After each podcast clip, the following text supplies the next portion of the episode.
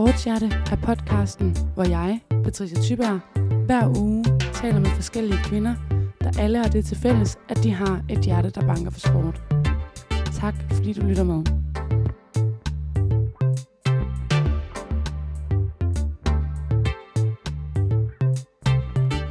Jeg sad i går og klippede ugens afsnit af Sportshjerte med Emilie Åen. Og Emilie Åen, hun er 20 år gammel og har været en af landets bedste gymnaster inden for det, man kalder teamgym.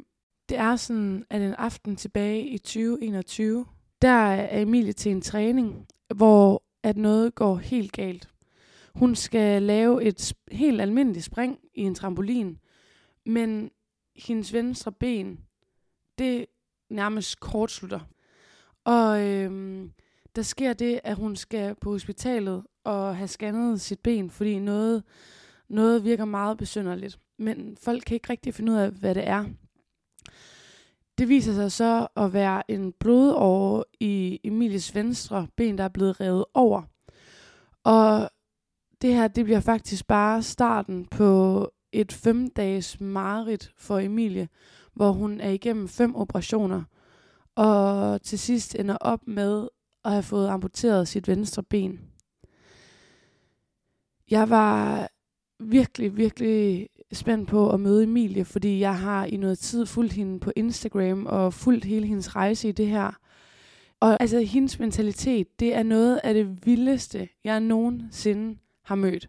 Fordi hun allerede nu, bare halvandet år efter, springer igen med protese og har den mest inspirerende og smittende livsglæde, jeg længe har mødt. I kan virkelig glæde jer til, øh, til et stærkt afsnit her. Jeg, jeg sad og fik helt en klump i halsen, da jeg klippede det i går. Øh, det er lidt længere end, øh, end øh, afsnittet tidligere har været, men øh, det tror jeg ikke, I kommer til at være ked af. Det kommer her.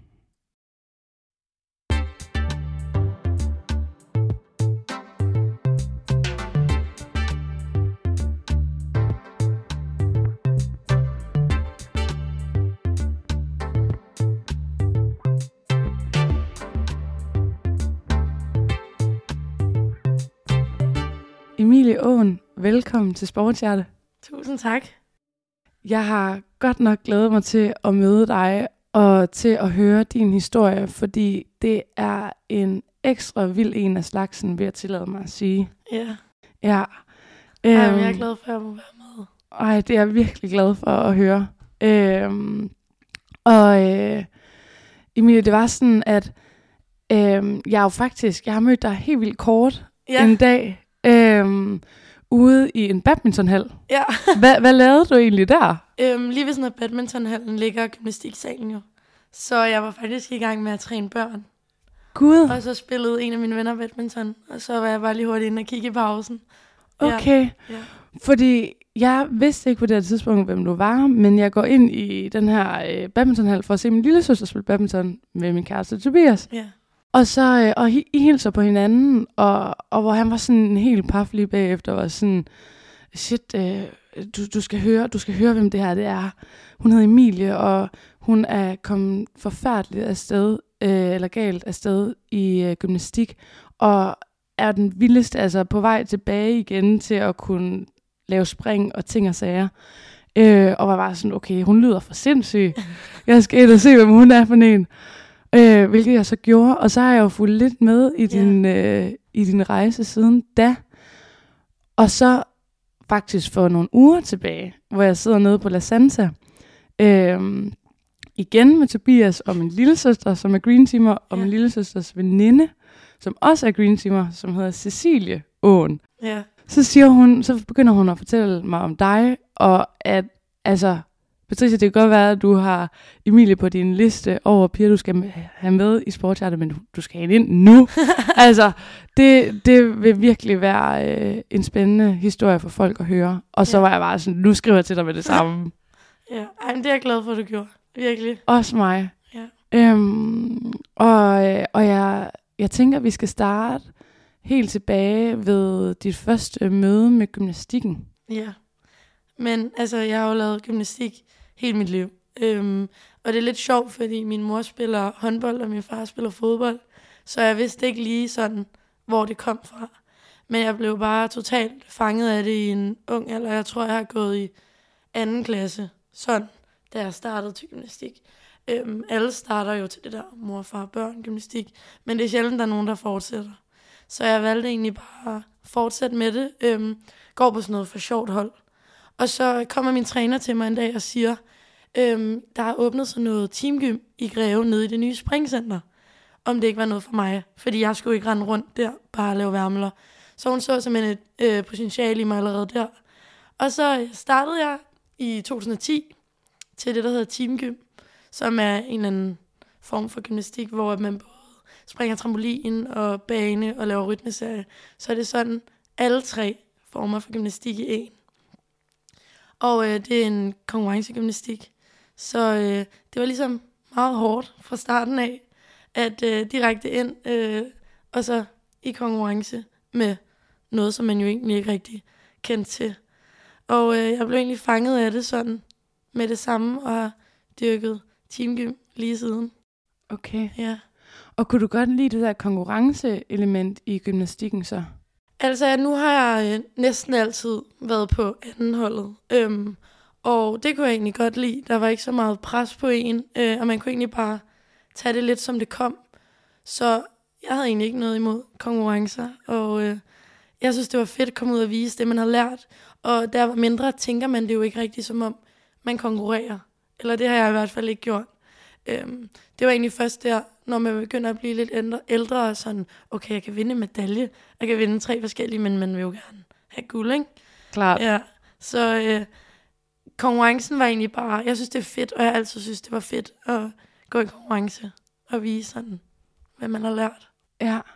Gik du til gymnastik med nogle af dine venner, eller fik du venner igennem gymnastik, eller...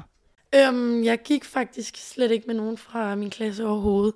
Jeg har altid været sådan i folkeskolen, det gik ikke skide godt. Og jo, jeg har altid haft gode venner i folkeskolen, men fag og sådan noget var ikke lige det, jeg Det- var bedst til. Det faglige. Ja, det var ikke lige øh, det, jeg var super god til.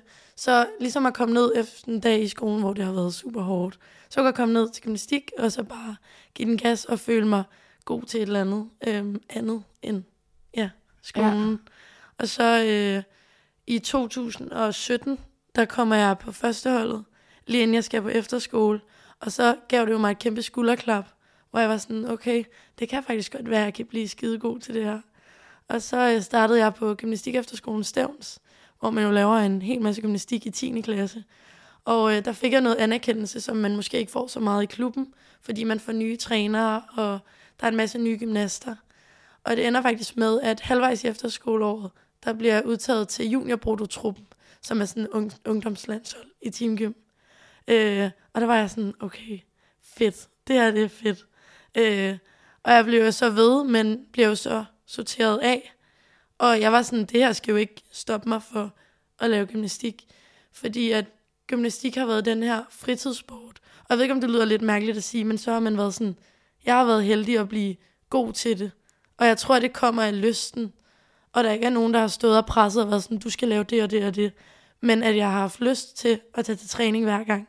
Og prioriteret det over, f.eks. i 9. klasse, fester og alt sådan noget. Fordi jeg havde det bare godt i gymnastiksalen, og jeg fik så meget sådan, hvad hedder det, um, jeg troen på mig selv og lysten til bare at blive ved. Så det var sådan et kæmpe frirum for dig.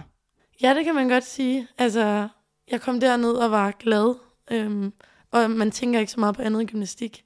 Mm-hmm. Ja. Ja. Hvorfor tror du, at det gjorde... Altså, hvad er... Hvorfor gør gymnastik dig glad? Jeg tror, det er, fordi det er mit eget. I sådan en kæmpe omgangskreds af venner på sådan folkeskolen og familie. Øhm, nu var jeg nok heldig lige at få lukket begge mine søstre med. Men at mine forældre stadig den dag i dag kan sige til mig, hvad er det der for et spring, du laver der? Selvom de har været til alle konkurrencer, har de bare sådan støttet mig på en anden måde end den der, du skal det og det og det, og du skal gøre det ordentligt. Altså i skolen? Eller, Jamen, eller også til gymnastik? Også til gymnastik. Også til gymnastik, Ja. okay. Ja. Og hvor, hvordan takler du det der med så ikke at synes, at skolen var sjov, og så at du bare elskede gymnastik? Blev du ved med altså, ja, at Jeg gå i blev- skole? Ja, Og, jeg blev træner i en ret ung alder. Og det, jeg fik derfra, det ansvar, og det der med at ture stille sig op foran andre, tog jeg med videre i skolen til sådan noget som fremlæggelser eller eksamener. Det der med, okay, hvis jeg kan ture at stå over for nogen, som måske er et til to år yngre end en selv, kan jeg også godt stå foran mine klassekammerater, som jeg har kendt de sidste 8-9 år. Ikke? Så det tog jeg med, den der med, okay, hvis jeg kan stille mig op og undervise, så kan jeg også godt stille mig op og fremlægge. Øhm, så jeg tog lidt af det der med, jeg lærte ved at være træner i så ung en alder med i skolen, hvis man kan sige det sådan. Det giver Ja. god mening. Ja, Og fra at du så siger, der, at du bliver sorteret fra Mhm. mm-hmm. øh, landsholdstruppen, eller Ja. træningstruppen, eller hvad kalder man det, siger det er du? sådan en brutotrup, det er sådan de 30-20 bedste Okay, gymnaster, ja. og nu spørger jeg bare lige, er det svært at komme ind i den der brutto-truppe? Jeg føler lidt, at... Eller, det er det. Ja, det er svært. Der er rigtig mange, der går til teamgym efterhånden, øhm, og vi er rigtig mange dygtige. Og så det der med at være ny, og så lige pludselig komme fra siden af. Det var mit sidste år, jeg kunne blive udtaget til ungdomslandsholdene. Og nogle er jo blevet øh, udtaget siden det første år, de kunne. Så det der med at være helt ny og komme ind fra siden af er mega svært, når der er nogen, der har været med siden start. Øhm, så det er svært lige at blive lukket ind Ja. til at starte med at blive et, hvad kan man sige, velkendt ansigt i gymnastik. For jeg kom meget sent. Jeg var 16 år, da jeg peakede, og det er ikke Det er ikke normalt. normalt. Nej, Okay. ja. Hvad, hvad tror du, øh, var det talent, eller hvad var det, der gjorde, at du blev lukket ind i det? Øhm, jeg tror, det har noget at gøre med, at jeg var ret god til at springe. Øhm, og jeg har også fået at vide efterfølgende, det er meget det her med den der positive indstilling, man kommer ind med, og ens energi. Øhm, de har sådan nogle samtaler med en efterfølgende, hvor de siger, at det var især det der med, jeg er meget glad og smilende og let at snakke med, som de især satte pris på. Ikke? Og så var jeg bare heldig, at jeg også var god til at lave gymnastik. Ja, Det er en, øh, en god kombination. ja, Ja, det er det. fordi jeg kunne også forestille mig det der med udstråling på gulvet, og altså sådan, når ja. Ja. du laver ting, at den er vigtig i gymnastik, det er faktisk lidt sjovt. Ja, man kan ikke rende rundt og surmule. Altså, det er lige så vigtigt. Man kan skjule en hel masse, hvis bare man smiler og virker overlegen. Og det er jo også det, man prøver at lære ens gymnast allerede nu, at okay, hvis du fejler, så prøv at smil. Jeg ved godt, at det er normalt, at man så går ud sur og er skuffet over sig selv, men så lægger man mere mærke til det, end hvis man rejser sig op og smiler og prøver at skjule det lidt. Det er ret imponerende, Ja. synes jeg. Eller det er en sjov ting, altså ja. sådan, fordi jeg tænker lige, hvilke andre sportsgrene, hvor, hvor, hvor har man det sådan? Eller sådan, Det er meget sjældent. ikke også? Jo, ja, det er Ja. det. Øhm, men så maskerer man det måske bedre, ja, som du siger, det Ja. der med, at Nå, men okay, hun ser tilfreds ud med det, hun lavede der. Måske var det ikke så dårligt, Nej, som vi måske nej. lige så det. Og det er jo ikke fordi dem, der sidder og bedømmer en, kan sidde og se det hele. Så hvis man nu bare tænker, okay, fuck det videre, Ja, så er det måske lidt lettere, end at sætte, se sig sur på det allerede fra starten af. Fordi, som sagt, i teamgym er der tre discipliner, du skal igennem. Og hvis det er den første, du fejler i, jamen, hvorfor skal du så være sur i de to andre, når du har mulighed for ligesom at gøre det bedre? ja, fordi så kan man måske komme til at slæbe det med videre Ja. i de andre, og det vil jo være Mega nederen. rigtig nederen. Ja, Okay. ja. Men Emilie, prøv lige, hvad, fortæl, hvad sker der så i den her tid, hvor du dykker mere gymnastik, og du bliver sorteret fra? så starter jeg jo faktisk på gymnasiet lige efter. Øhm, og jeg starter faktisk i sådan en sportsklasse, eliteidrætsklasse. Øh, fordi det altså søgte Team Danmark? Det er faktisk ikke Team Danmark, men det er bare noget... Nu gik jeg på Greve Gymnasie, så det er bare noget, de havde mulighed for at give os. Man kunne både være Team Danmark, man kunne også godt gå der uden at være Team Danmark. Øh, og så havde man muligheden for både 3 og 4 år. Så jeg tog den lette uden Team Danmark i 3 år. Sådan. Ja. så øhm, det der med ligesom at starte i gymnasiet, og så være sorteret fra. Men jeg kan huske, at det der med at starte i gymnasiet og møde nye fag, og så stadig have gymnastikken, hjalp mig virkelig meget. Øhm, fordi så havde jeg stadig gymnastikken, og bare fordi jeg blev sorteret af, betød det ikke, at jeg ikke fik muligheden igen. Øh, og så siger jeg lige igen, at gymnastik altid for mig bare har været en fritidssport. Så det er aldrig noget, jeg sådan, hvor jeg har sagt til mig selv, jeg skal på landsholdet, jeg skal det og det og det. Men det kunne være fedt at komme på landsholdet, og jeg ved godt, at jeg godt kan, hvis bare jeg træner hen mod det. Øhm, men gymnastik var en fritidssport, og jeg har ikke altid haft behov for kun at lave gymnastik. Men det der er vigtigt, altså det sociale liv har også været super vigtigt for mig. Mm. Øhm, så jeg bevarede ligesom gymnastikken. Og det endte så med i 2020, lige inden, lige inden corona. Ej, det har været i slutningen af 2019 så. Der blev jeg udtaget til senior landsholdet, Brutotrup også, så det er også de der bedste 20-30 stykker. Øhm, men det er så i den rigtige række, kan man jo godt sige, i voksenrækken. I voksenrækken. Øhm, Det lyder benhårdt. det lyder ret hårdt, faktisk. Ja. Men øhm, der røg jeg så af igen. Nej, Jo. fair. Og det var præcis den samme ting. Sådan et øh, skide rytmeelement, der har jeg lyst til at sige. Der stod der ud. Ja, som er øh, en tredjedel af gymnastikken. Ja. Og det var anden gang, og det var det samme, da jeg var yngre. Okay. Og jeg havde fået at vide, okay, hvis jeg gerne vil lære det, så burde jeg styrketræne lidt mere. Men jeg gider ikke styrketræne ud for gymnastikken. Jeg går til gymnastik for at springe. Så hvorfor skal jeg tage op i fitness, når jeg kan være sammen med mine venner og veninder i stedet for? Så det var lidt min egen skyld. men, men altså, ja, hvis jeg gerne ville det, så havde jeg nok styrketrænet. Men, Ja. men det var ikke, altså, det var ikke fordi, det var det vigtigste. Jeg ville jo også godt gå i gymnasiet og ja. have det fedt der. Og så tage til træning de der 3-4 gange om ugen, som jeg var vant til. Så du var ikke sådan sønderknust, eller hvordan havde du det, da du fik det at vide? Øhm, jeg havde det faktisk okay. Øh, man bliver selvfølgelig ked af det, og man er sådan lige i momentet. Og så man bagefter, "Ej, jeg skal nok vise, at jeg er til fejl. Og en uge efter, der lærte jeg det der skide, det hedder et stem, sådan en håndstand, eller... Ja, ja, ja. Det er Ja. det der, hvor du sådan har hænderne i jorden, og så Ja. du sådan Stemmer op. stemmer op Ja. og står ind, altså benene op, og så ender du i sådan en... Øh, håndstand. Det ser også for, altså, det Ja. ser så ledet ud. Ja, og en uge efter, der lærte jeg det. Nej! Jo, så det var, ej, det var lidt nederen, og der var jeg sådan lidt, okay, det er fandme øv. Øhm, men igen, altså, så prøver vi bare en anden gang. Men så kom corona, og det hele blev lukket ned, og så lige pludselig så var vi at vide, okay, I må gerne træne, fordi I bliver betegnet som professionel idræt. Og så tænkte jeg, okay, nu skal jeg på det landshold. Øhm, så blev jeg vir- virkelig bare ved med at træne, og jeg var faktisk i mit livs bedste form. I, Så du gik også i fitness på jeg det gik tidspunkt? også i fitness, ja. Okay. Fitness lå ligesom i hallen, så vi kunne gå op og træne i fitness. Så hele efteråret 2020, der gav jeg det en ordentlig skalle, og jeg var bare... Jeg har aldrig nogensinde været bedre. Jeg følte bare, lige nu, der piker jeg. Og så øh, kommer 2021, og så øh, ja, kommer jeg jo så til skade.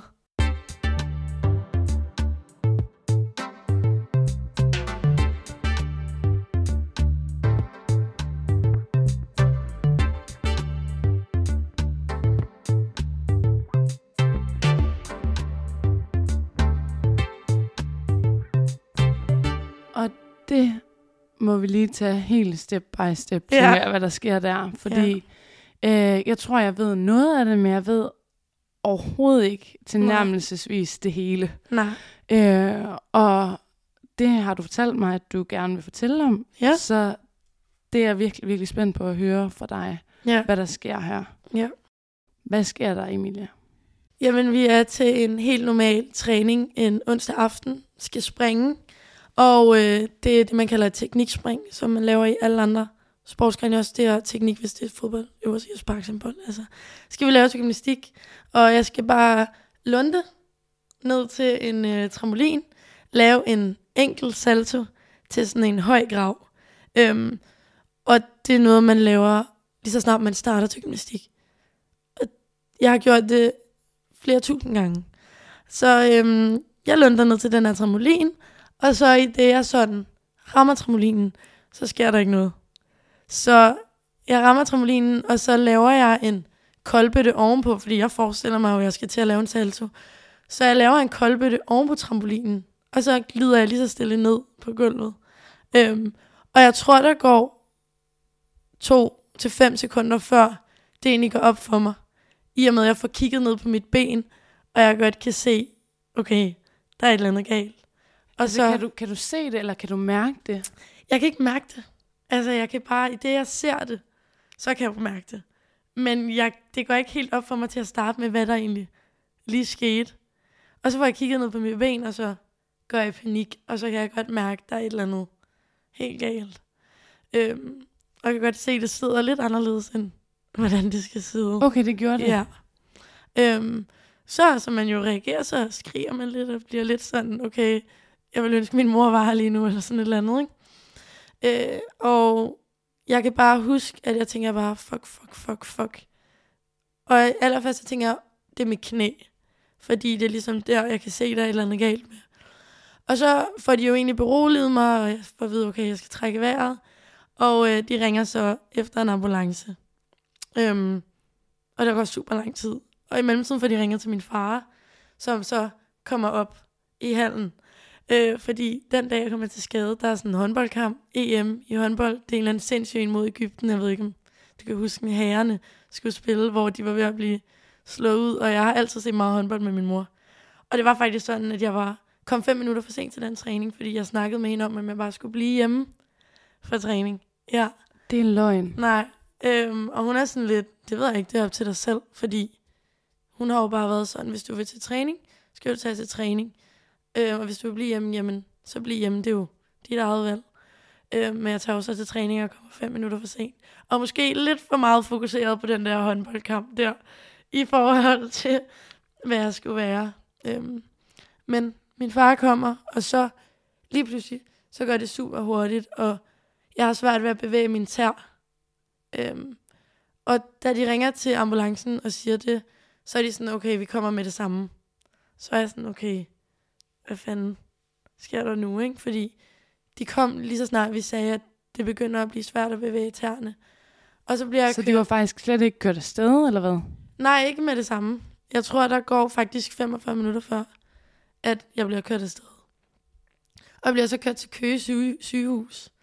Og øh, kommer der, og de tager et hurtigt røntgen, og så kommer der en læge ind, og han kigger på mig, og han er bare sådan, du skal videre til Odense, og det skal være lige nu, og det skal være med blå blink. Og jeg var sådan, okay, det er et knæ, roligt nu, altså hvad sker der? Gør det ondt på det her tidspunkt? Nej, overhovedet ikke, men jeg tror også, jeg har fået smertestillende. Øhm, så det gør egentlig ikke så ondt, og jeg kan huske, at min far tager et billede af mig, hvor jeg sidder og laver peace, og han sender det ind i familietråden og sådan, når vi tager til Odense, ses. Altså sådan, Ja. fordi vi tror bare, det er mit knæ, jeg er kommet til skade med. Øh, Jeg bliver jo så kørt til Odense, og den der føling er ikke, mangler ikke kun nede i foden nu. Den har bevæget sig længere og længere op, så jeg kan faktisk ikke mærke, når de kører med en finger op ad mit skinneben. Øhm, så lige over halvvejs op ad mit skinneben, kan jeg ikke mærke noget. Øh, Da du var på vej i ambulancen ja. til Odense? ja, Okay. ja. Og så ankommer jeg til Odense, og de tager et øh, scanningsbillede. Og øh, der kan man se, at min blodår er reddet over i midten af knæet. Og der er kun én blodår, som går ned til foden, fordi det er en af de største, der løber igennem knæet. Så det viser sig jo så, at hele mit underben har været uden blod i de her... Jeg ved ikke, hvad der er gået. Jeg kommer til skade ved en syvtiden, og er faktisk allerede på Odense kl. 11. Øhm, og de finder jo så ud af, okay, jeg skal opereres med det samme. Og jeg ligger der og stadig tror, at det er bare mit knæ, jeg er kommet til okay. skade med. Ja, ja. Alligevel. ja, ja. Altså sådan, der kommer styr på det. Ja, det tænker man jo. Også fordi, at der er en masse læger rundt om en, som er sådan, det er det der skal ske. Men jeg når at gå lidt i panik, fordi planerne bliver ændret hele tiden, føler jeg. Okay, hvad, hvad, hvordan det? Øhm, altså, der kommer en læge ind og siger, okay, vi kører dig ned, du skal opereres lige om lidt. Og der går en time, så kommer jeg ned igen. Der er lige kommet en ind på operationsbordet, vi er nødt til at tage først. Og så går der yderligere længere tid, ikke? Og jeg havde fået at vide på Odense, at, eller på Køge, at hvis mine muskler skulle, ja, nå at blive ledet, ledet op igen, eller hvad man siger, så var jeg nødt til at blive opereret inden for fem timer. Og jeg forstår jo ingenting. Fordi jeg ligger der, okay, det er mit knæ, og det er måske korsbåndet. Og nu, altså jeg forstår jo stadig ikke helt alt det der, der er sket. Øhm, men jeg vidste bare, at der var i hvert fald gået mere end fem timer nu. Øhm, og det ender faktisk med, at jeg bliver opereret ved to-tiden først om natten. Og jeg ved ikke så meget. Øh, og jeg kan bare huske, at jeg siger farvel til min far. Han kørte med derover. Godt nok i sin egen bil, for der var corona, så han måtte jo ikke køre med i ambulancen. Sygt. Ja. Så øh, jeg siger farvel til ham, og så bliver jeg kørt ind. Sådan, jeg ved ikke, om det er sådan en mellemgang til operationsstuen. Og så siger hende der, lægen til mig, jamen jeg kommer ind om lidt. Og jeg kan bare huske, at jeg ligger der. Og det ligner seriøst det, man ser på en film. Der er sådan nogle stålplader på væggene og klinker og sådan noget. Og jeg kan bare huske, at jeg bryder fuldstændig sammen. Fordi der går det op for mig, okay, det er måske ikke bare en knæskade. Og jeg tror egentlig også, det er det sådan, et af de eneste tidspunkter, hvor jeg var virkelig ked af det. Ja. Det der med Ja. at blive efterladt alene i sådan helt ukendt. Jeg har aldrig nogensinde kørt ambulance før. Jeg har aldrig nogensinde kommet til skade. Jeg har ikke engang brækket noget. Jeg har ikke haft en fiberspringning. Det længste, jeg har været ude på grund af en skade af en uge. Så ligge der og blive kørt i ambulance frem og tilbage på klar til at blive lagt op på sådan et operationsbord, var mega skræmmende. Så jeg kan Ja. bare huske, at jeg bryder bare sammen. Ja. Og så bliver jeg jo så kørt ind og bliver så opereret første gang. Så din far er faktisk slet ikke med dig der? Nej, Er han blevet bedt om at køre hjem, eller hvad? nej, han sidder ude og venter. Okay. Ja. Og det øh, lyder virkelig ikke rart. Altså Nej. meget utrygt. ja, helt vildt. Også når det er noget, man aldrig har prøvet før. Det kunne godt være, at jeg var 19 på det her tidspunkt. Men altså, så føler man sig lige pludselig mega lille. Ja, det kan jeg sørme godt forstå. Ja. Hvordan, hvad, hvad sker der så derfra? Altså sådan, og hvor meget er du bevidst omkring? Altså fordi du er helt bevidst om, at du, eller du fortæller nu, at du bliver virkelig ked af det der. ja. Men jeg tænker, det må være sådan lidt blurry, altså hvad der sker derfra. Øhm, jeg husker bare, at der er en læge, der kommer ind og siger til mig, at øhm, vi bliver nødt til at lave en ny blodår. Og øhm, Lave en ny blodår. lave en ny blodår. Så tag noget hud et eller andet sted fra. Faktisk op for låret. Sæt ned. Prøv at lave en ny blodår. Og det hele virkede bare super kompliceret. Og jeg var bare sådan, okay. Men Øhm, gør det, I kan gøre. Ja, jeg var sådan, Ja. ja. jamen, ved jo ikke, hvad man skal sige. Og jeg bliver så kørt ind. Øhm, og jeg vågner så op. Og jeg vågner faktisk op på intensiv. Og da jeg gør det, er jeg godt klar over, okay, holy moly. Øhm, der, der sidder en eller anden ved siden af mig og skal holde øje med mig 24-7, og jeg er bare sådan, Hvordan bliver du Hej. klar over, at du er på intensiv? det får jeg at vide, Okay. øhm, i det jeg vågner. Og jeg var sådan, okay, hvad sker der her? Jeg vågner op og er helt fra den og super træt. Og hun er sådan, "Nå, men jeg får lige en læge, vil du have din mor også? Øh, ja. Og så var jeg sådan, vent, min mor? Så min mor har kørt over om natten, mens jeg er blevet opereret. Så både min mor og far er der, når jeg vågner. Og det går først op for mig, at det hun kommer ind, er sådan, hvad laver du her? Og så er jeg sådan, okay, der må være et eller andet galt. Øhm, og der kommer så en læge ind og siger faktisk, at den her, det hedder en bypass, det de laver, at den har fungeret, som den skulle.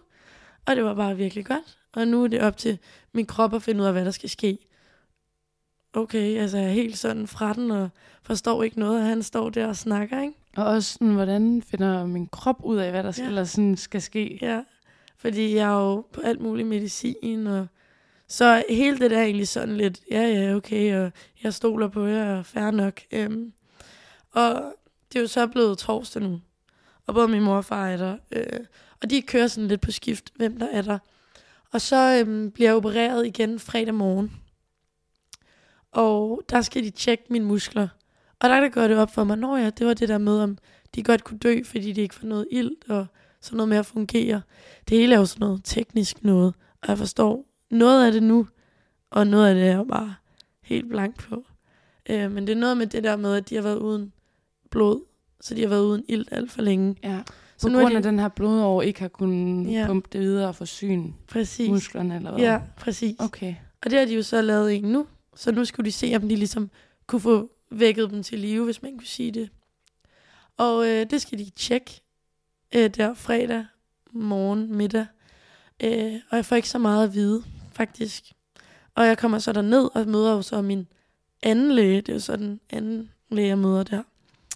Og jeg bliver bare lagt ind på operationsbordet. Og den her gang var jeg ikke nervøs eller bange, fordi jeg var sådan, okay, det, gik, det var ikke så slemt sidste gang. Og jeg var ikke alene på noget tidspunkt der. Så da jeg vågner, øh, er man selvfølgelig sådan lidt, øh, man har været i fuld narkose. Og det er ikke mere end et døgn siden, jeg var i fuld narkose sidst. Så jeg vågner op og kommer jo så tilbage på intensiv. Er det et par timer, og så er de sådan, du må gerne blive kørt op på din egen stue. Det var meget fedt. At jeg Og det så... tænker man, godt tegn. Ja, virkelig godt tegn. Og jeg kommer så op og får min egen stue, og det er en enmandsstue. Og begge mine forældre får faktisk lov til at være der, hvilket også var lidt usandsynligt, i og med, at det var corona. Og der faktisk kun måtte være én besøgende. Ej, det er så ubarmhjertigt, Ja. det der. Og det er det bare, men vi fik så lov. Øhm, Godt. Normalt er det dem under 18, men jeg Jeg tror bare, jeg var lidt heldig. Ja. Ja, fordi det var noget, lærerne har jo kaldt det et traume, det er det jo også. Lige pludselig bare gå fra at lave gymnastik, og så ligge i en seng, ikke? Og for så at vide af en læge, der kommer op der, når jeg kommer på den her stue, at de har været nødt til at fjerne nogle muskler i foden. For det var sådan noget smulder. Jeg ved ikke lige sådan, Okay. hvordan. Nej, Det er- men det bliver de måske, når Ja. de ikke bliver, altså får ilt. Ja, og det er de muskler, som gør, at man kan bevæge foden op og ned og fra side til side. Og øh, jeg får så at vide, at jeg vil få en dropfod, som er sådan en fod, der hænger. Og for at jeg skal kunne gå normalt, skulle jeg have sådan en skinne på resten af livet ned på foden. Og i og med, at jeg har en træner, som er fysioterapeut, vidste jeg godt, at hvis man skulle træne det, så ville det bare være fra A til B, og man ville ikke kunne træne det 100%. Så jeg vidste godt, okay, åh, det er lidt nederen. Det er ikke fedt. Nej, det er virkelig Nej. ikke særlig fedt. Øhm, så der, Hvordan, hvordan tog du den nyhed der? altså, jeg havde det jo mega dårligt. Jeg var bleg, og alle mine tal var helt i vejret, så jeg vidste godt, at hvis de muskler gjorde, at jeg fik det værre, så var det godt, de var væk, fordi jeg kunne slet ikke klare det der med at ligge og have feber og kvalme, og slet ikke kunne sove. Øhm, så jeg vidste godt, okay, hvis det hjælper til at få det bedre, så er det okay, at de er væk. Så de fjerner dem jo så, og så ved jeg jo godt, det er okay, hvis det kommer så langt ud, at jeg pludselig ikke har mit ben, så vil jeg måske kunne komme til at gå igen. Og jeg vidste også godt, at med den her dropfod vil jeg bare få et... Man får jo ikke et lorteliv, men den person, jeg er, vil have det mega hårdt. Øhm. Så jeg går lidt i tænkeboksen, sådan helt uden at vide, hvad det er, der skal ske. Øhm. Og om lørdagen, dagen efter jeg har ligesom fået fjernet de her muskler, der hører jeg ordet standben første gang af en af lægerne. Og jeg sådan, hvad er et standben? Og så snakkede jeg lige med min mor og far om det, og de var sådan, jamen det er et ben, du kan stå på. Så var jeg sådan, kan man gå? Hmm. Og jeg var sådan, nej, nej, nej, nej, nej. Det vil jeg ikke have. Så hvis jeg har et standben, jo, jeg kan måske gå dog med smerter og kunne komme til at stå op. Og jeg var sådan, det skal jeg bare ikke have. Jeg skal ikke kunne komme til at stå op. Hvad så med, jeg tænkte meget over, at jeg gik i 3.G på det her tidspunkt, og tænkte meget over, at jeg skulle være student lige om lidt. Så det var meget sådan, jeg skal være student, og jeg skal lave gymnastik, og jeg skal på højskole, alle de der ting. Så det var egentlig ikke alt det der med, at jeg bare skal springe igen. Det var meget de der basale hverdagsting. Jeg var sådan, der er en hel masse, jeg skal. Jeg kan ikke bare have et standben. Øhm, og så søndag snakker jeg faktisk med en sygeplejerske om en protese. Øhm, fordi at jeg kan godt mærke, okay, det er virkelig ikke særlig godt. Øhm, og hun er sådan, hvis det når så langt ud, og hvis du føler, du har behov for at snakke med nogen om det, synes jeg, du skal snakke med din mor og far, og så snakke med en læge om det. Men jeg var sådan, okay, det er alligevel rimelig grænseoverskridende at skulle snakke med mine forældre om det. Så jeg ryger så ned på operationsbordet og er i fuld narkose for tredje gang søndag aften til sådan et eller andet tjek. Okay. Så det er ikke noget alvorligt. Øh, men jeg vælger at snakke med sygeplejerske om det, inden personen ved det. Og så kunne hun jo så sige det videre til lægerne. Så hvis der var et eller andet, der skulle gå galt, så havde jeg tænkt tanken. Men jeg ryger så ned til det der tjek søndag aften. Øhm, og der er egentlig ikke noget. Jeg bliver lagt i fuld narkose, og de tjekker bare til musklerne.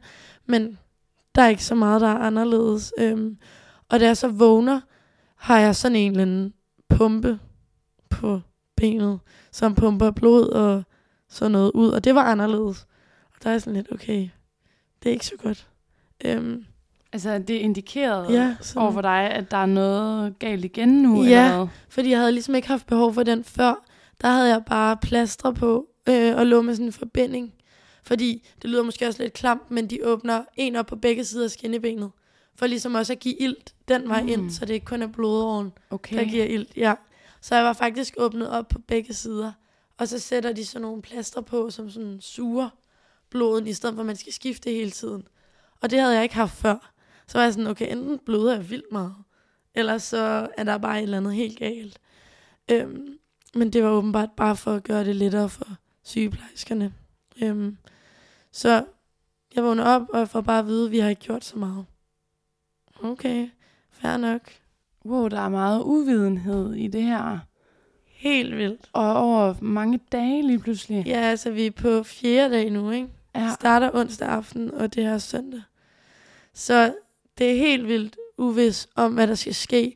Og jeg tror også, det er sådan det, jeg har det ekstra dårligt med. Også min familie. Ingen af os ved, hvad der kommer til at ske. Og jeg ligger der og har det super dårligt. Øhm, Hvor, hvordan dårligt? Altså, er det mest fysisk, eller er det i hovedet, hvor... det er faktisk begge dele. Ja. Fysisk er det jo kvalme og sådan svimmelhed, og jeg er super bleg.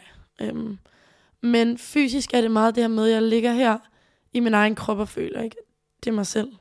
Øh, og jeg føler mig slet ikke sådan, som jeg normalt er. Altså jeg har det ikke godt i min egen krop. Mm-mm. Øh, og jeg vågner så op mandag, og skal ned og tjekkes igen. Så det er fjerde gang i fuld narkose på fem dage. Og jeg har det bare, altså, skide dårligt, da jeg så vågner. Altså, Og igen... et mareridt jo. Altså, Ja. sådan, eller, kunne jeg forestille mig bare sådan, hvornår vågner jeg op fra Ja. det her? Og jeg følte, det var en drøm. Altså sådan lang tid. Der, da jeg vågner op mandag middag, efter jeg har været dernede fire gange, der er jeg sådan lidt, nu må det gerne stoppe. Og jeg har brug for et eller andet klarhed om, hvad det er, der skal ske. Øhm, og her søndag og mandag til de der tjek, havde jeg den samme læge. Så bare det hjalp mig lidt sådan, okay, der er lidt det samme her, og det er lidt de samme personer. Noget og genkendelighed Ja, i og alt det begynder- utrygge der. jeg begynder at føle mig lidt tryg ved hende, ikke? Ja. Og det samme med sygeplejerskerne, det er jo de samme. Men den her uvidshed, at ingen ved, hvad det er, der kommer til at ske, og der er ikke nogen, der ved, hvad vi kan gøre lige nu, andet end at vente. Øhm, og jeg vågner op der mandag og bare mega ked af det, efter at jeg har været dernede igen, og få at vide, vi ved ikke, hvad der skal ske. Øhm, men der er også en hel masse, sådan, min mor siger, at det er advarselslamper, der blinker den dag. Og hun har super sådan, dårlig mavefornemmelse, fra da jeg vågner op mandag middag, efter at blev opereret. Hun, Det, altså, det siger din mor? Ja, hun er bare sådan, der er et eller andet, der ikke er, som det plejer. Altså, jeg er bleg, jeg er hævet i ansigtet, og jeg har sådan for real kvalme den her gang. Og den her pumpe, som jeg har haft på, er blevet skiftet en gang i løbet af natten, men den er allerede blevet skiftet to gange inden for to timer. Ja, så vi var sådan, okay, der er et eller andet helt galt. Øhm, og jeg får det mega dårligt. Og jeg får så en sygeplejerske ind, og jeg kan bare huske, at hun kommer og tager hun sådan, hvad hedder det, med blodtryk og min hjerterytme. Og så tror jeg egentlig, at jeg besvimer. Ja. Så jeg er sådan blackout bare. Og det skal lige siges, normalt, ikke normalt, men jeg har besvimet flere gange, sådan inden jeg kom til skade også, og sådan noget. Det er meget, når jeg tømmer mænd, så besvimer jeg. Så det er sådan, når der ikke er noget sådan blod, og jeg ikke er sådan helt på toppen. Øhm, og jeg har jo ikke spist noget i fem dage overhovedet. Jeg har ikke kunne få noget ned, da jeg ligger der. Ja. Også det der med, at man skal jo faste, inden man skal i fuld narkose.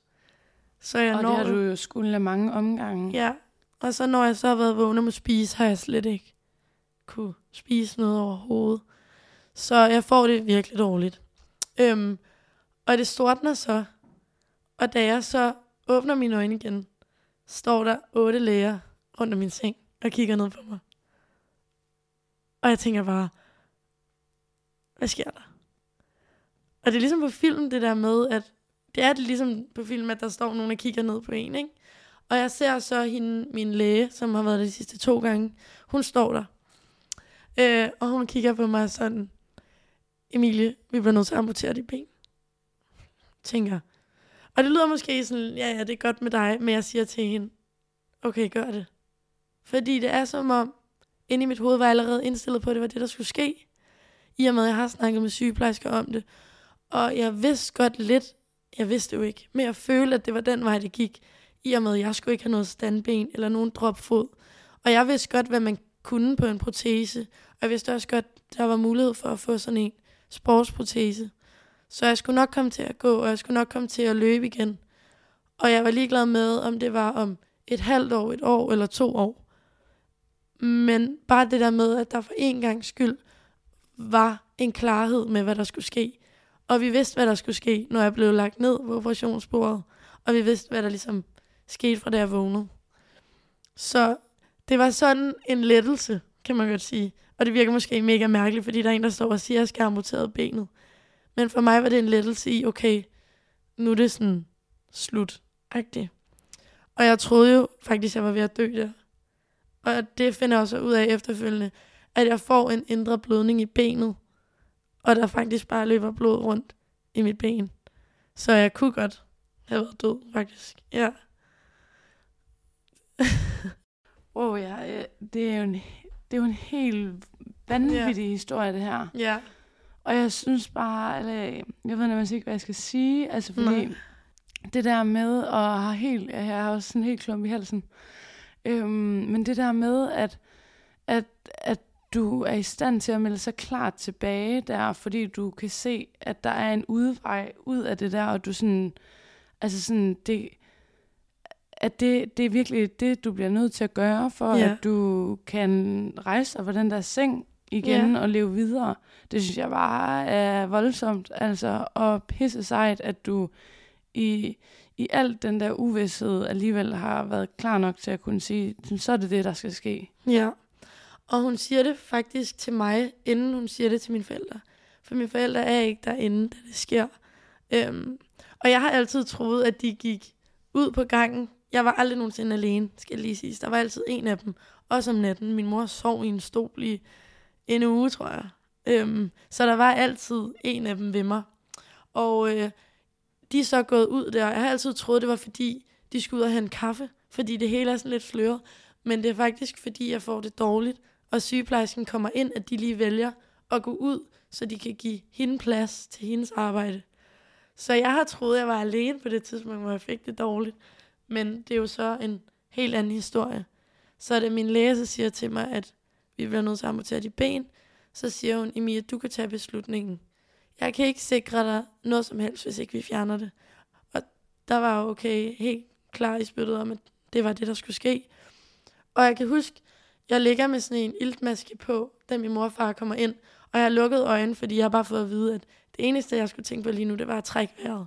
Og var sådan, okay, det er alvorligt det her.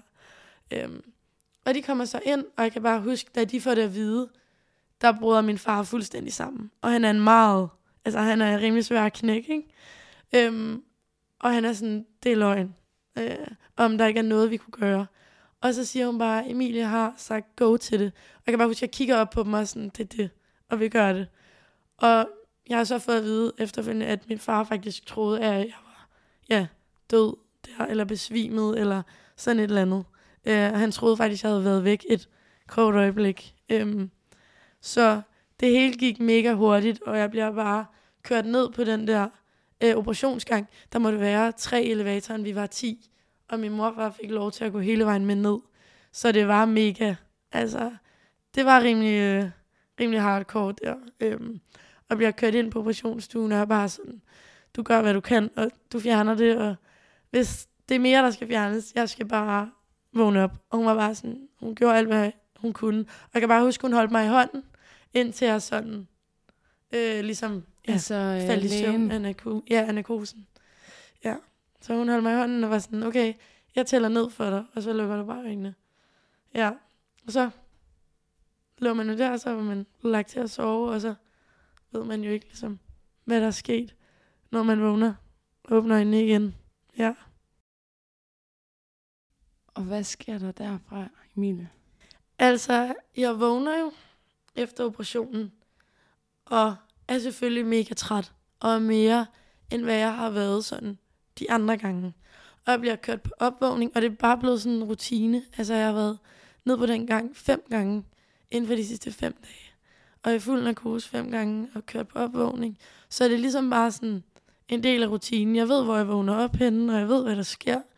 Øhm, og det er sådan, når man bliver kørt på opvågning, ringer til, til ens forældre, hvis der er nogen.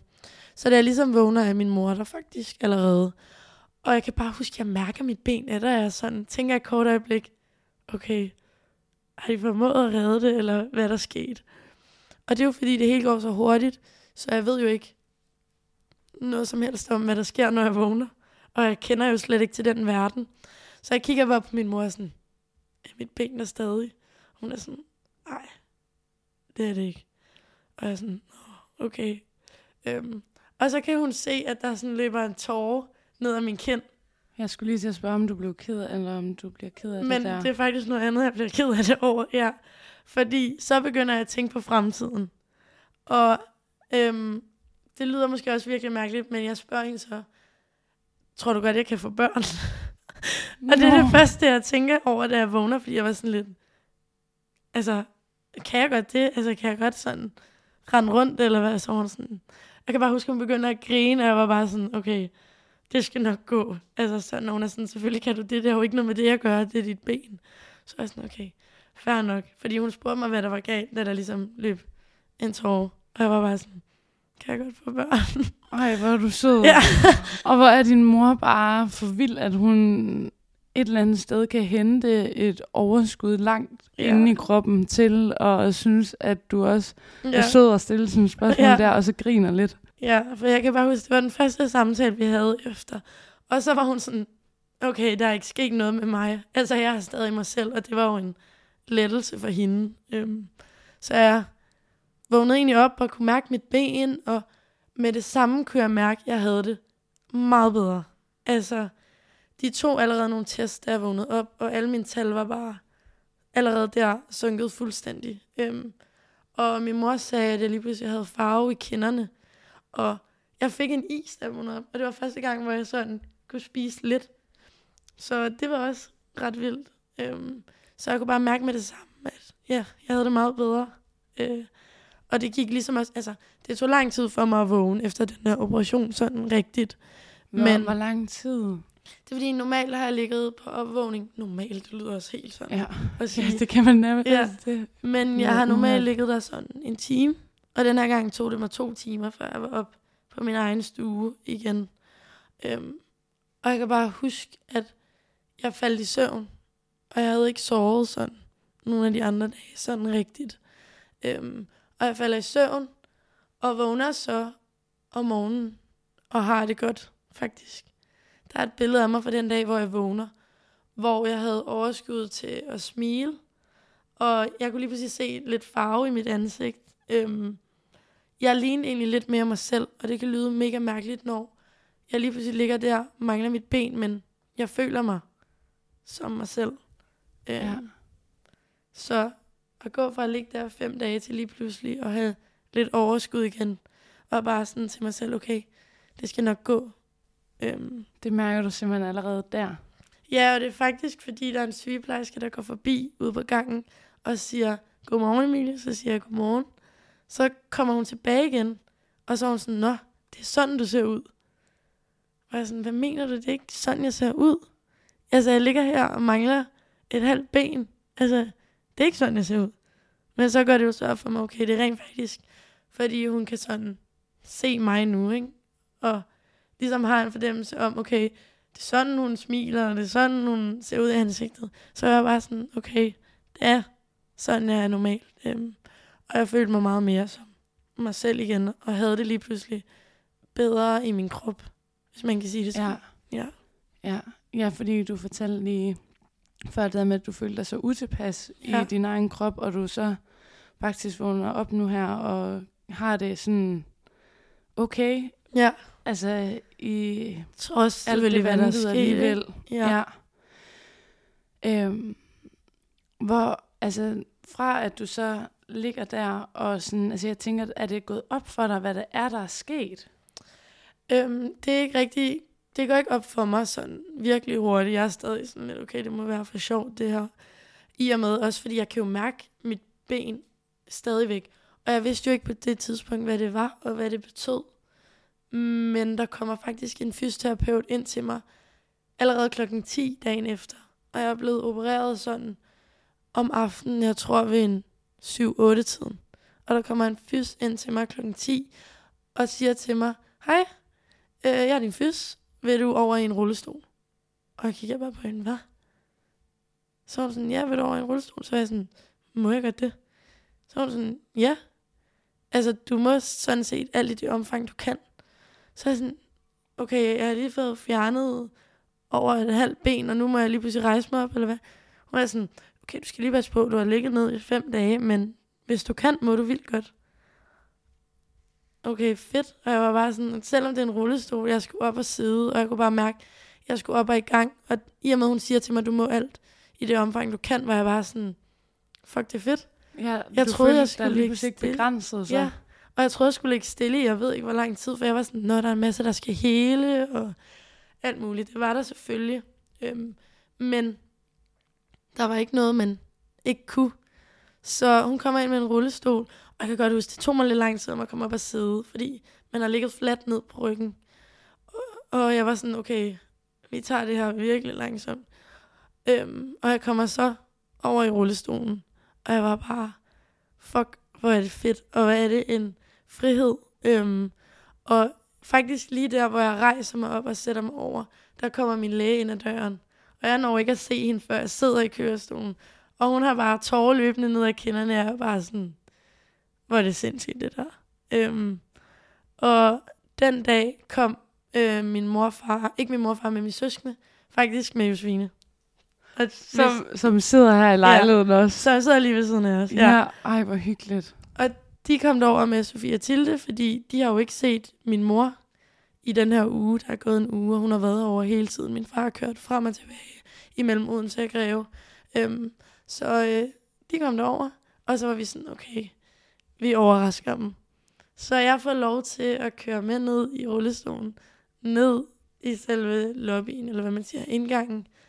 Øhm, og jeg kan bare huske det der sådan blik, og sådan deres øjne lyste op, og mine lyste op, og jeg var bare så glad.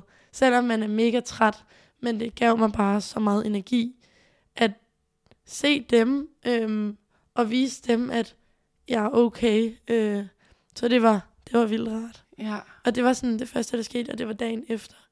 Og det var ikke mere end, jeg tror, 14-15 timer efter, Det jeg var blev også opereret. imponerende hurtigt.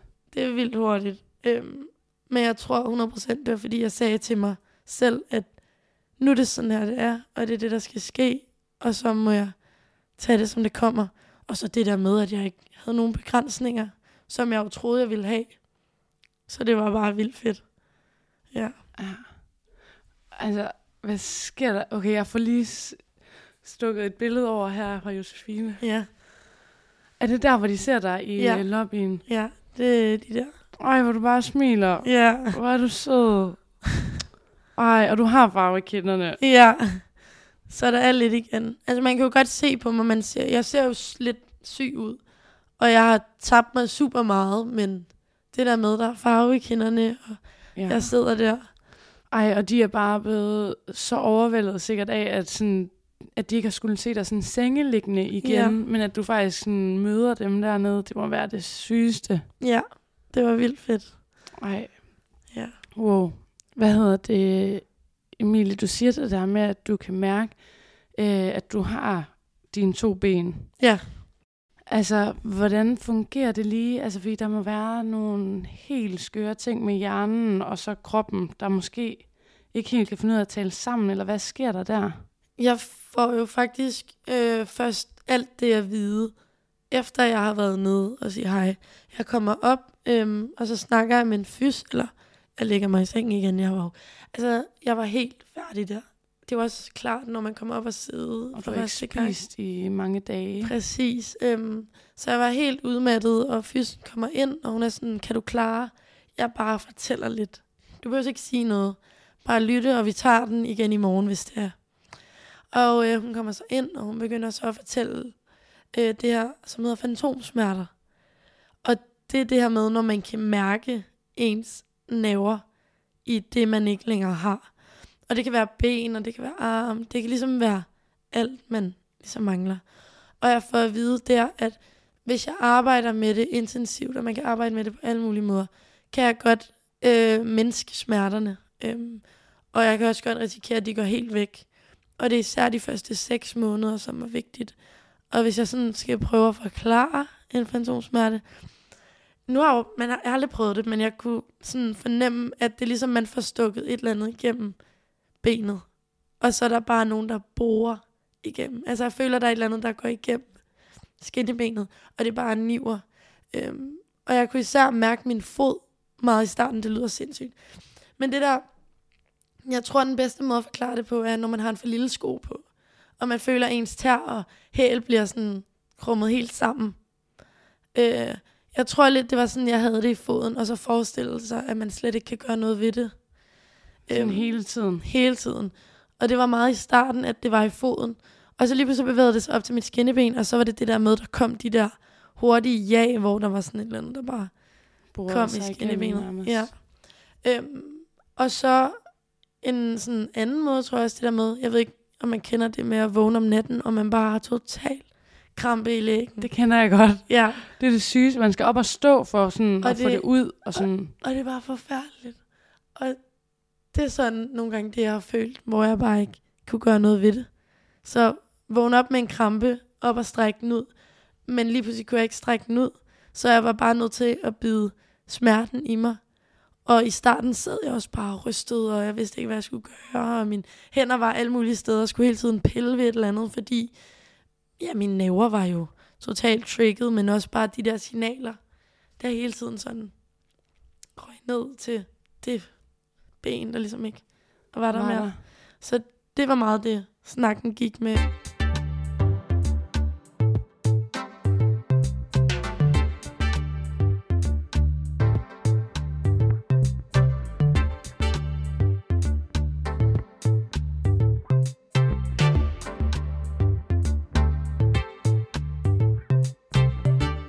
Du sådan, jeg har bare brug for at, at høre noget om det her, for at jeg kan forholde mig til det, eller var du sådan nærmest skræmt f- øh, for at få information om det, for ligesom at forstå, hvad, Jeg hvad tror, det nu var for en verden, du vågnede op til? Jeg tror mere, jeg var sådan spændt. Og jeg tror også, det var noget, min mor og far havde fået slået lidt ind i mit hoved. At det var en helt ny rejse, kan man vel godt sige. Og det var noget helt nyt, at jeg skulle ud på. Øhm, så de var ligesom med til at sige, Emilie, det bliver spændende, og det bliver sjovt. Og ja, der kommer nedture, men det meste af det skal nok blive mega fedt. Øhm, og min far har faktisk ligget der, der nat, den nat, hvor jeg blev opereret, og kigget på YouTube, og kigget på proteser, og alt muligt. Han kom bare op og var sådan, det er mega sejt, og du skal glæde dig, og man kan alt muligt, og der er alt mulige forskellige proteser. Og Ej, fordi der dat. så er alle mulige ting, man skal forholde sig til at vælge Ja. ja. imellem, og alt Ja. sådan noget, eller hvad? er helt vildt. Også i forhold til funktionen af den, og sådan, fordi der findes mange forskellige slags, ikke også? Helt vildt, jo. Ja. Og jeg var bare mega heldig med, at min fys på Odense var mega god til at skubbe til mig og sige, hey, vil du gerne det, så er det det, vi gør. Og det ender faktisk med, at jeg står på hænder tre dage efter, jeg blev opereret. Ej, Ja, det lyder jo helt åndssvagt. ja det lyder lidt sindssygt, men jeg var sådan, hvis jeg kan stå på hænder, så kan jeg også alt muligt andet. Øhm, så jeg var sådan... Emilie, hvem er du? Ja. Altså, hold nu op. Det er jo Ja. for sindssygt. Ja, og jeg var sat mig bare det mål, og jeg var bare sådan, jeg skal op og stå på hænder. Øhm, og jeg tror, at det var det der med igen, gymnastikken har altid været det sted, hvor jeg følte mig god, og fundet ligesom den her tryghed. Så det var bare sådan helt naturligt, at det var det første, jeg skulle. Ja. Det var det her med at lave et eller andet form for gymnastik. Og mærke, at du sådan kunne bruge din krop stadig. Ja, Ja. Og så var jeg bare mega heldig, at jeg havde balancen. Og den her, nu kendte jeg min krop ind og ud, så jeg vidste godt, okay, hvis jeg lige hang lidt i den ene side, hvad for en muskel skulle jeg så spænde. Så jeg kendte ligesom min krop, og jeg vidste godt, hvad jeg ligesom skulle gøre for, at det nok skulle blive godt.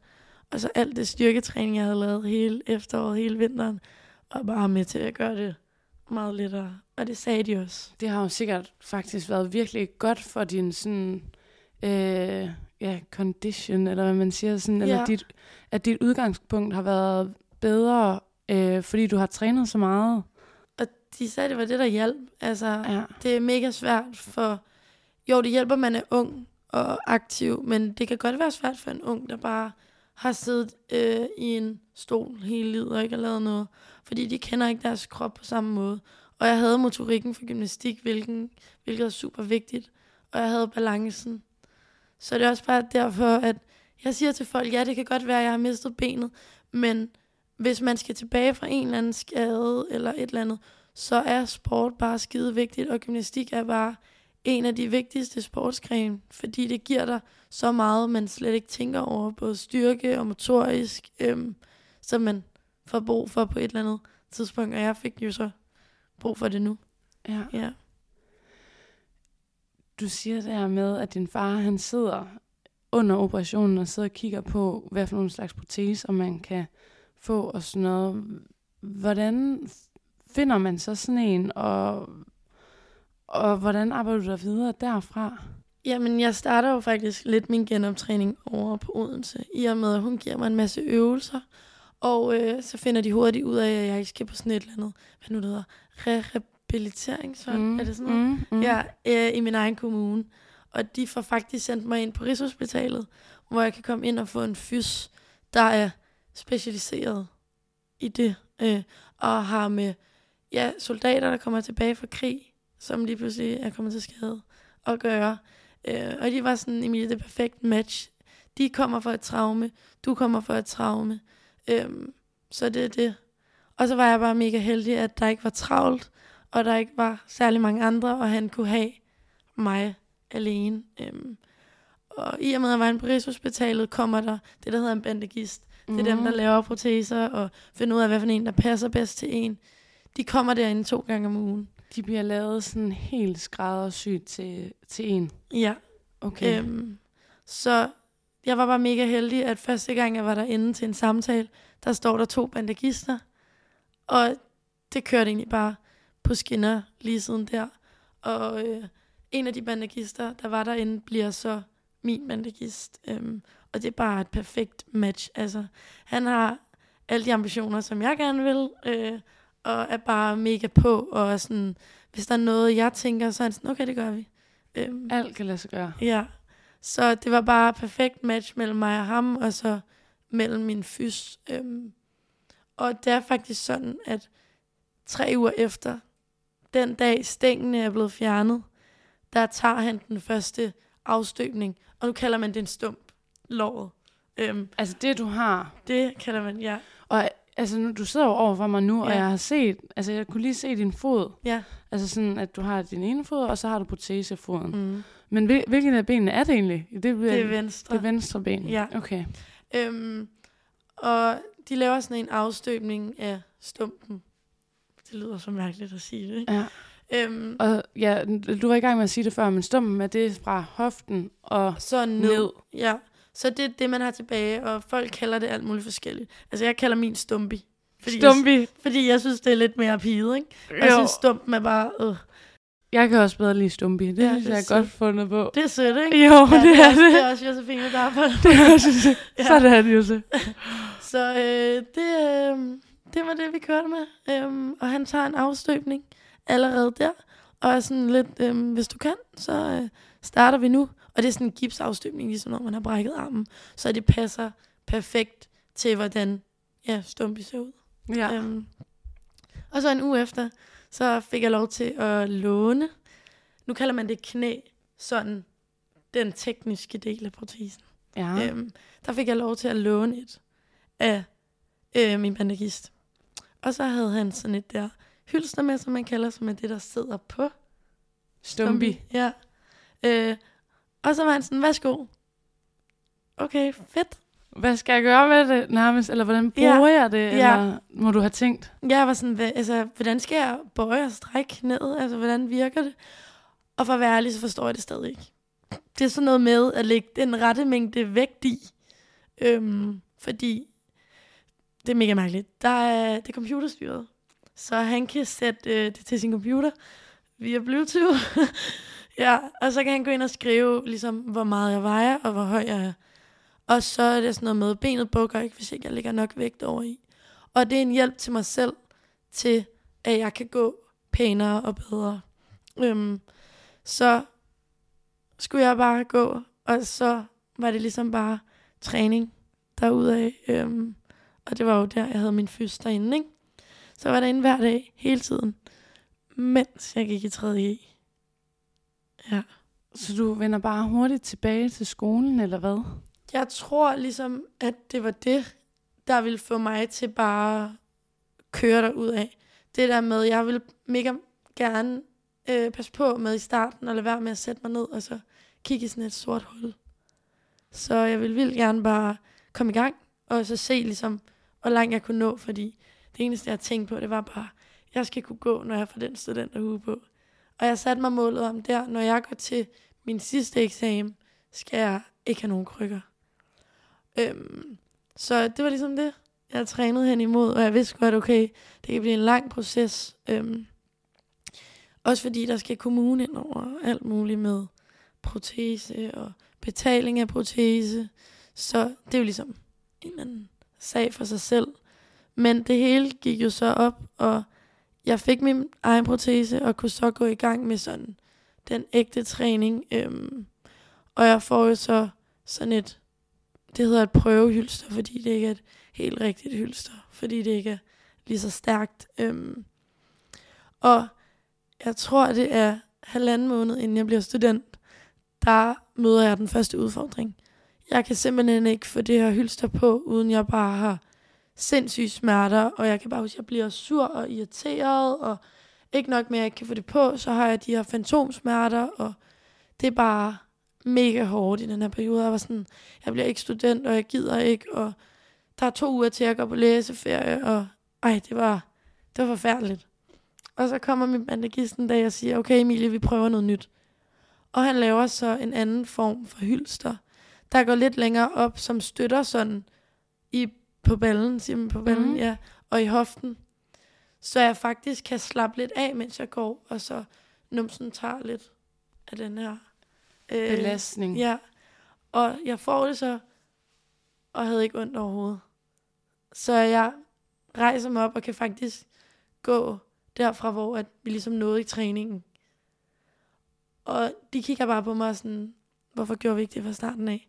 For jeg gik meget bedre, og ja, det hele så ligesom meget nemmere ud. Og de bump på vejen er der jo ligesom. Og det vidste jeg også godt fra starten af. Det hele kan ikke gå så let, og de første fire måneder fløj bare afsted, og jeg var bare sådan, kæft, det er fedt, og jeg går allerede lige om lidt, og der er ikke gået særlig lang tid. Øhm, men så kom de der bump, og jeg fik benet på igen, og jeg var bare sådan, okay, jeg bliver student alligevel. Øhm, og det endte faktisk med på sidste skoledag, som jo er, jeg tror, der er gået fire måneder der, der havde jeg ikke krykker med. Så jeg var sådan, okay, jeg skal have en rundt sidste skoledag, jeg skal ikke bruge krykker, jeg skal bare have det mega fedt. Og det... Og det kunne du? Og det havde jeg så, ja. Ja.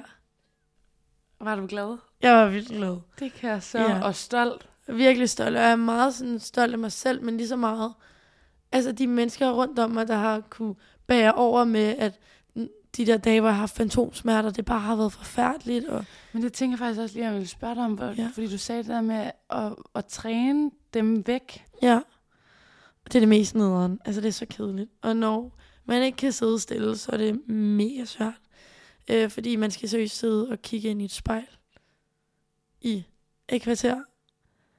Øhm, og nogle gange sagde de et kvarter gang to om dagen. Men jeg kunne ikke sidde der mere end 5 minutter. Så jeg prøvede at tage alle mulige andre midler i brug. Og en dag, der finder jeg ud af sådan en massagepistol. Er vildt god til næverne. Så jeg kørte bare den der massagepistol på næverne. Og så sov jeg. Altså sådan, hvis der var en, der kørte, mens jeg skulle, altså, skulle til at falde i søvn, så kunne jeg falde i søvn sådan, sådan her. Gud, hvor smart. Ja, fordi det bare gjorde så næverne slappet af, og jeg ligesom ikke kunne mærke de der spændinger i underbenet. Øhm, så det var ligesom min go-to, det var den der Men har du det stadigvæk, altså de her fantomsmerter? Nej. Ej, hvor øhm, godt. Jeg har fornemmelserne. Ja. Så nogle gange, så er de der lidt. Øhm, men det drejer sig måske om 5 sekunder. Okay. Og nogle gange kan det godt komme flere gange om dagen, men det er meget i perioder, og det er i de perioder, hvor jeg ikke træner lige så meget. Så jeg har ligesom også brug for at træne, og ja. jeg træner så også, fordi, jo, fordi jeg har lyst, men også fordi jeg ikke skal have de der skide fantomsmerter. Ja. ja. Men det er jo en virkelig god motivation, at det viser sig så tydeligt, om du Helt træner vildt. eller ej. Helt vildt, ja. Så, ja. Okay, Emil, så du bliver seriøs student. Jeg bliver student. Og du går uden krykker på den sidste dag. Og jeg går uden krykker på min sidste skoledag, og jeg smider. Jeg bliver student den tirsdag. Og jeg er inde på Rigshospitalet om mandagen, og jeg siger til ham, værsgo, tag min krykker, jeg skal ikke bruge dem mere. Er du sikker? siger han så, jeg er sådan, 100 procent, ja, jeg er så sikker. Så er han sådan, okay, jeg havde taget dem fra dig for flere uger siden, hvis det stod til mig. Så er jeg sådan, ja, okay. Og så er jeg sådan, hvorfor han ikke havde gjort det. Så var han sådan, jeg vil gerne have, at du var klar til at smide dem. Øhm, så vi fandt ligesom den der gode balance, og lige der, lige siden der har jeg ikke brugt krykker til at gå. Ja. Og Emilie, du laver jo ting igen nu, både på løbebane og i en gymnastiksal igen. Ja. Jeg fandt jo virkelig meget motivation ved at lave gymnastik, da jeg kom hjem fra hospitalet. Det der med at kaste sig ud i tingene. Jo, okay, så var det på et ben, og det var mega svært. Men bare den der følelse af, at jeg har muligheden for at lave gymnastik, hvis jeg gerne vil. Øhm, og så hvis det var gået dårligt til genoptræning ind på Rigshospitalet, vidste jeg, at jeg kunne tage til træning, og så ville det måske gå godt dernede. Og i starten satte jeg mig helt vildt mange små mål. Og det kunne være sådan nogle små mål som at, okay, jeg vil gerne gå 10 skridt længere på protesen i dag, end hvad jeg gjorde i går. Og ned til gymnastikken kunne det måske være sådan, okay, i dag vil jeg gerne prøve at lave en salto. Øhm, og det var ligesom sådan, jeg holdt mig kørende i lang tid. Øhm, og da jeg så var blevet student, og det var blevet sommer, der var jeg sådan, gud, hvad skal jeg nu? Jeg havde skolen, jeg havde gymnastik, jeg havde genoptræning, men nu skal jeg lige pludselig ikke lave noget i løbet af dagen. Altså, øhm, hvad gør man så? Øh, og jeg fandt jo så ud af, i takt med, at jeg blev meget bedre til at stole på benet og gå på benet, og jeg ligesom fik mit helt eget, så begyndte jeg at turde springe med benet på mere og mere. Øhm, så det var jo ligesom sådan lidt start forfra. Nu havde jeg to ben, jeg kunne springe på. Og jeg kastede mig også ud i det øhm, med det samme.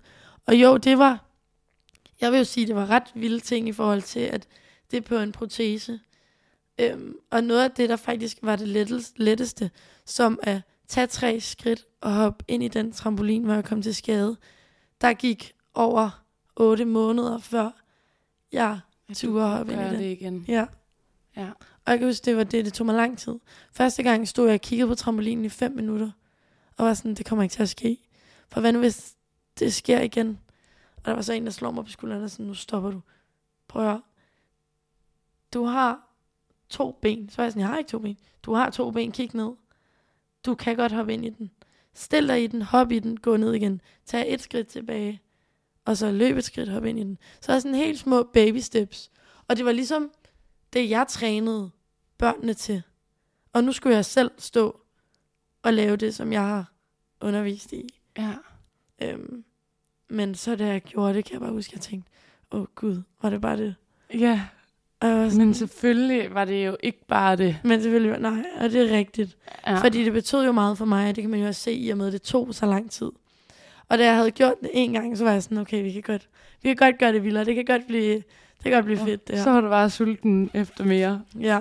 Ja. Øhm, så der går faktisk næsten et år, øhm, hvor jeg bare render rundt på det her hverdagsben, og det går skide godt. Øhm, og jeg øh, kan gå uden krykker, og det hele kører egentlig bare. Jeg har fundet mega meget ro i gymnastikken, og turde kaste mig ud i det. Og igen, det er det her med, at gymnastik var bare en fritidssport, og det var noget, jeg følte mig virkelig god til. Så der er en grund til, at jeg ikke bliver bange for det. Hvorfor skal jeg give op på noget, der har givet mig så meget? Glæde. Ja, og selvtillid og selvværd, altså, det er bare, jeg tror, det, jeg fandt ud af, at det, er- det ligesom har været med til at forme mig, som den jeg er. Øhm, så hvorfor skulle jeg lige pludselig give op på det, og mine veninder, og ja, mit, det var jo også mit arbejde, jeg trænede jo børn, så det var en hel masse, jeg ville smide væk. Øhm, så jeg kunne lige så godt, ja, både vise over for mig selv, men også for en hel masse andre. Man skal sgu ikke være bange for at lave gymnastik, og jeg kunne lige så godt kaste mig ud i det og se, om jeg kunne finde ud af det igen. Øhm, så det var jo lidt Mm. det, der var mit mål, at se, okay, hvor god kan jeg blive til at lave gymnastik på det her ben. Ja. Ja. Og din hverdag nu, det er, at du er lærervikar Ja, på en skole i Greve. Ja. Og så underviser du stadig børn i gymnastik? ja, Mm. ja. Og øh, altså, hvordan, hvordan er hverdagen for dig nu? Altså, hvordan oplever du, at folk omkring dig øh, takler det her? Fordi jeg tænker, dem, du har haft omkring dig, mm. altså også øh, undervejs, altså hvor du var på hospitalet, gamle venner og familie, altså, de har jo været med på hele rejsen. Ja. Men når du, øh, når du møder nye mennesker, hvordan oplever du sådan, at, at de tager imod det? Jeg startede jo faktisk allerede som lærervikar et halvt år efter.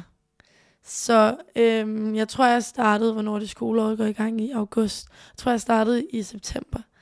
Øhm, og det gav mig så meget, det der med at komme ud og være i gang, få en normal hverdag. Og så de børn der, altså der render rundt med, nu har jeg lyst til at sige hovedet op i røven, og stiller lige det spørgsmål, de har lyst til. Altså sådan nogle sindssyge spørgsmål, som vokser dit ben ud igen, og der er nogen, der tror, at det bløder. Altså, der var en, der var sådan, er det overhovedet lukket? Hvad gør du med det blod? Hvor jeg var sådan... Øh, Hvad sagde du? jeg var bare sådan, de syr det jo sammen. Og så kommer der en af sådan en dreng ind og sådan, jeg har også et ar. Så er jeg sådan, ja, det er sådan et ar, jeg har. Så er jeg sådan, sådan et lille lidt. Altså, det er bare sådan nogle spørgsmål, man ikke er vant til at få. Ja. Og det gav mig bare så meget. Og jeg tror også, det er det, der har været med til, at jeg har tur at snakke sådan højt om det. Og så har jeg aldrig været sådan en, der går over og gemmer mig. Øhm, og jeg siger ærligt talt lige, hvad der falder mig ind. Øhm, så det gav vildt meget, de der børn. Og altså, det med, de turde spørge også nogle af de ældre elever, var sådan, Gud, jeg har set dig før. Nå, det er dig med benet. Mm, vil du fortælle noget om det? Var jeg sådan, ja, ja, helt vildt. Øhm, så det er bare, altså det gav mig så meget at se, at små børn var sådan, ej, det er sejt. Og de var lige pludselig ikke bange for, at, du ved, de, jeg viste dem, at det kan man også godt. Øh, så jeg tror bare, at det har givet mig sygt meget. Øhm, og jo, selvfølgelig, folk kigger. Og jeg går i shorts og kjole, ligesom alle andre. Og jeg kan godt huske, i starten var det sådan lidt... Øh, men jeg har aldrig været sådan, at okay, shit, hende der kigger på mig, jeg må hellere gemme mig væk. Og jeg fandt ud af med tiden, okay, jeg skulle bare lave lidt sjov med det. Fordi det er sådan, jeg er. Så det jeg har jeg også set på. Instagram, og jeg synes, det er så genialt. Ja. Altså, og jeg synes, du er altså, verdens største inspiration. Altså, og du ser pisse sej ud med det ben. Så, Altså, sådan, det ser... Ja, altså, jeg Ja. var sådan, det ser sejt ud, det jeg der. Var, jeg var sådan lidt, okay, gud nej, hvordan kommer det til at se ud? Men jeg var bare sådan, okay, det er fucking sejt. Det er altså, det. det er vildt sejt, også fordi det er mega sådan specielt. Øhm, og jo, jeg, altså prøv, at- hvis jeg havde gået forbi en, der havde en protese, jeg kigger stadig, når jeg ser folk med protese. Så det er jo helt automatisk. Men jeg kan godt bare finde på at gøre det sådan lidt pinligt for den person, der kigger. Hvordan gør du det så? Altså nogle gange, når jeg går i shorts eller kjole, hvor jeg bare kan se, at folk kigger, så kan jeg godt finde på at vinke til dem. Er det rigtigt? Ej, hvor du vild. Så er jeg sådan, Hej, hej. Og så får de det jo selvfølgelig øh, mega mærkeligt. Øhm, men især børn, der kigger, hvor de sådan sætter små, ej se, se, hun har sådan et ben. Så er jeg sådan lidt, ja, det, altså, du må gerne kigge, og forældrene er jo sådan, ej, lad være med at kigge og sådan noget. Så er sådan, de må gerne kigge. Altså, de må gerne stille spørgsmål. Fordi jeg har det sådan, hvorfor gemme det væk? Altså, det lyder også lidt sygt. Hvem ved, om det nogensinde sker for dit barn? Jamen, det er jo... Men Og det så er har du gået og pakket det væk. Ja. Altså, Og det er jo også det, der er med til at tabuisere det, hvor du ligesom afliver den her Ja. tabuisering ved Ja. at altså være mega stolt ja. af, hvad du har opnået indtil videre, og alt det, du har foran dig, du stadigvæk ja. kan opnå. Og altså sådan, jeg kan, jeg kan virkelig godt forstå også det, at du siger med, at det har givet dig en enorm øhm, selvtillid og altså sådan selvsikkerhed, fordi Mhm. og, og bevise over for sig selv, at man kan klare det der. Altså sådan, hvad, hvad i verden kan du så ikke? Ja, altså. og det er sådan lidt, jeg har det, det. Normalt har jeg altid været virkelig hård mod mig selv. Øhm, sådan, det kunne jeg for eksempel godt gøre bedre. Øhm, men jeg har også altid vidst, især med gymnastikken, jeg ville ikke bare løbe ned og så lave et spring, og så fungerede det første gang. Altså, inden jeg kom til skade, kæmpede jeg med et spring i et halvt år, og jeg kunne stadig ikke finde ud af det, men jeg vidste, hvis jeg skulle lære det, så bliver jeg nødt til at blive ved. Og alt det har jeg taget med videre, især da jeg skulle lære at gå på protesen. Fordi det var alt det, jeg lige pludselig fik brug for. Jeg vidste godt, første gang jeg stiller mig op, så kommer jeg ikke til at kunne gå på det. Men det er bare præcis det samme som i gymnastik. Øhm, så alt det fra gymnastikken har jeg bare taget med over i det her. Øhm, og det er de små ting. Og så kan man jo sige, okay, når det så går dårligt, jamen hvordan fanden mister du så ikke motivationen? Og jeg fandt bare motivation i en hel masse andre ting også, og fandt ud af, motivation er ikke kun træning øh, og genoptræning øh, og de her små sejre. Motivation er lige så meget at være sammen med ens venner og det, der gør en glad. Og det fandt jeg bare ud af, at jeg tog på ferie faktisk den sommer efter med syv af mine veninder fra gymnasiet. Og jeg fandt ud af, okay, det er der, jeg får en masse af min motivation fra, som jeg kan tage med videre. Øhm, og jeg finder stadig motivation ved alle de små ting. Altså, jeg går i byen, ligesom alle andre unge. Og ja, så kan det godt være... Ja, jeg- hvorfor skulle du ikke gøre ja, det? og så kan det godt være, at jeg har sådan et ben, men hvorfor skal det stoppe mig? Øhm, det finder jeg motivation ved. Sådan nogle små ting, som at gå en tur på stranden, som jeg aldrig nogensinde sat pris på før, på grund af det der lortesand, kan jeg sætte pris på. Ja. Altså, så jeg har bare fundet ud af, at motivation er en hel masse ting. Mm. Øhm, og det behøver så ikke kun være din sport. Det kan lige så godt være livet udefra. Øhm, og især når man bliver skadet, eller kommer til skade, Ja. så er det de der små ting, som enten små mål, eller ens venner og familie. Øhm, ja. så kan det godt være, at det er mega nederen, når man måske ikke har ønsket, at det gik, som det gik, men okay, jeg har en familie, der sidder her, som støtter mig 100%. Skal jeg skibe dem lidt tilbage, i stedet for sådan en surt fjes, ikke? Sådan er det Ja. virkelig. Ja, så jeg har bare fundet ud af, at der er helt vildt sådan mange ting, man kan gøre, når man kommer til skade, og det hele ikke behøver at være mega nederen. Ja. Øhm, Det får mig til at få lyst til at spørge dig, hvad du sådan drømmer om. ja, Altså, fordi du indtil videre bare har vist, at der er ikke noget, der er umuligt for dig. Nej. Så sådan er der noget, hvor at du sådan, det vil jeg gerne opnå, eller det kunne være fedt for mig, eller... Jeg var jo mega heldig at få sådan en sportsprotese. Sådan en blade, sådan en rigtig fjederben, har jeg lyst til at sige. Blade Runner. Blade Runner, ja. Så en rigtig fjederben. Øhm, og det har bare givet mig muligheden for at lave gymnastik. Og øh, jeg håber på, jeg har sagt til mig selv, jeg skal ikke sætte nogen sådan tidsbegrænsning på, hvornår jeg gerne vil nå noget. Så hele sidste år gik jeg og sagde, jamen jeg vil gerne være med til en teamgym-konkurrence, eller øh, ja, sådan et eller andet. Det var det, der var mit mål. Og jeg var ligeglad med, om det var om et år, eller om to, eller om tre. Men lige nu har jeg faktisk et mål, der hedder, at jeg vil gerne være med i en teamgym-konkurrence i år. Okay. Fordi jeg sagde til mig selv i sommer, at det bliver året nu, hvor jeg stopper med gymnastik. Øhm, jeg vil altid træne, altid øh, altså træne børn, øhm, men lysten for sådan at lave gymnastikken var ikke lige så vigtig mere. Fordi jeg havde fundet ud af, at jeg godt kunne finde glæden i at lave alt muligt andet. Så ligesom bare det der med at komme i hallen var det vigtige, og holde fast i det. Men så gik vi ligesom i gang, og sæsonen med gymnastik er lige gået i gang, og det er bare, jeg kan mærke det er i år, hvor jeg skal være med. Øhm, så jeg har sagt til mig selv. Ja, så jeg har sagt til mig selv, det er i år.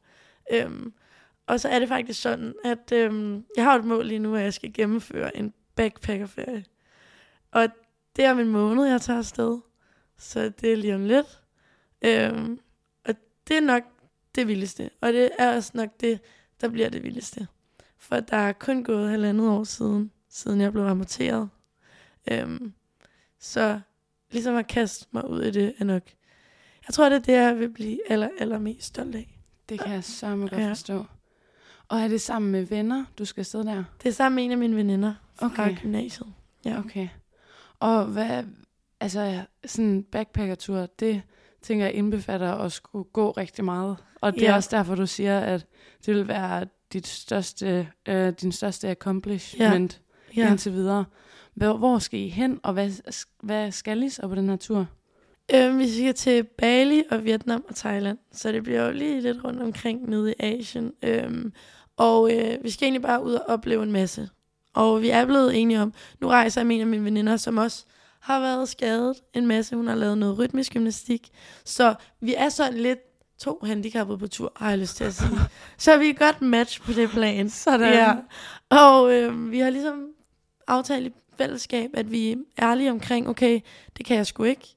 Øhm, og hvis der er noget, en gerne vil, okay, men så finder vi en løsning. Og jeg gik rigtig meget i sommer for at finde ud af, hvor meget jeg kunne gå. Øhm, og fandt ud af, at jeg kunne gå 6 km uden det gjorde ondt.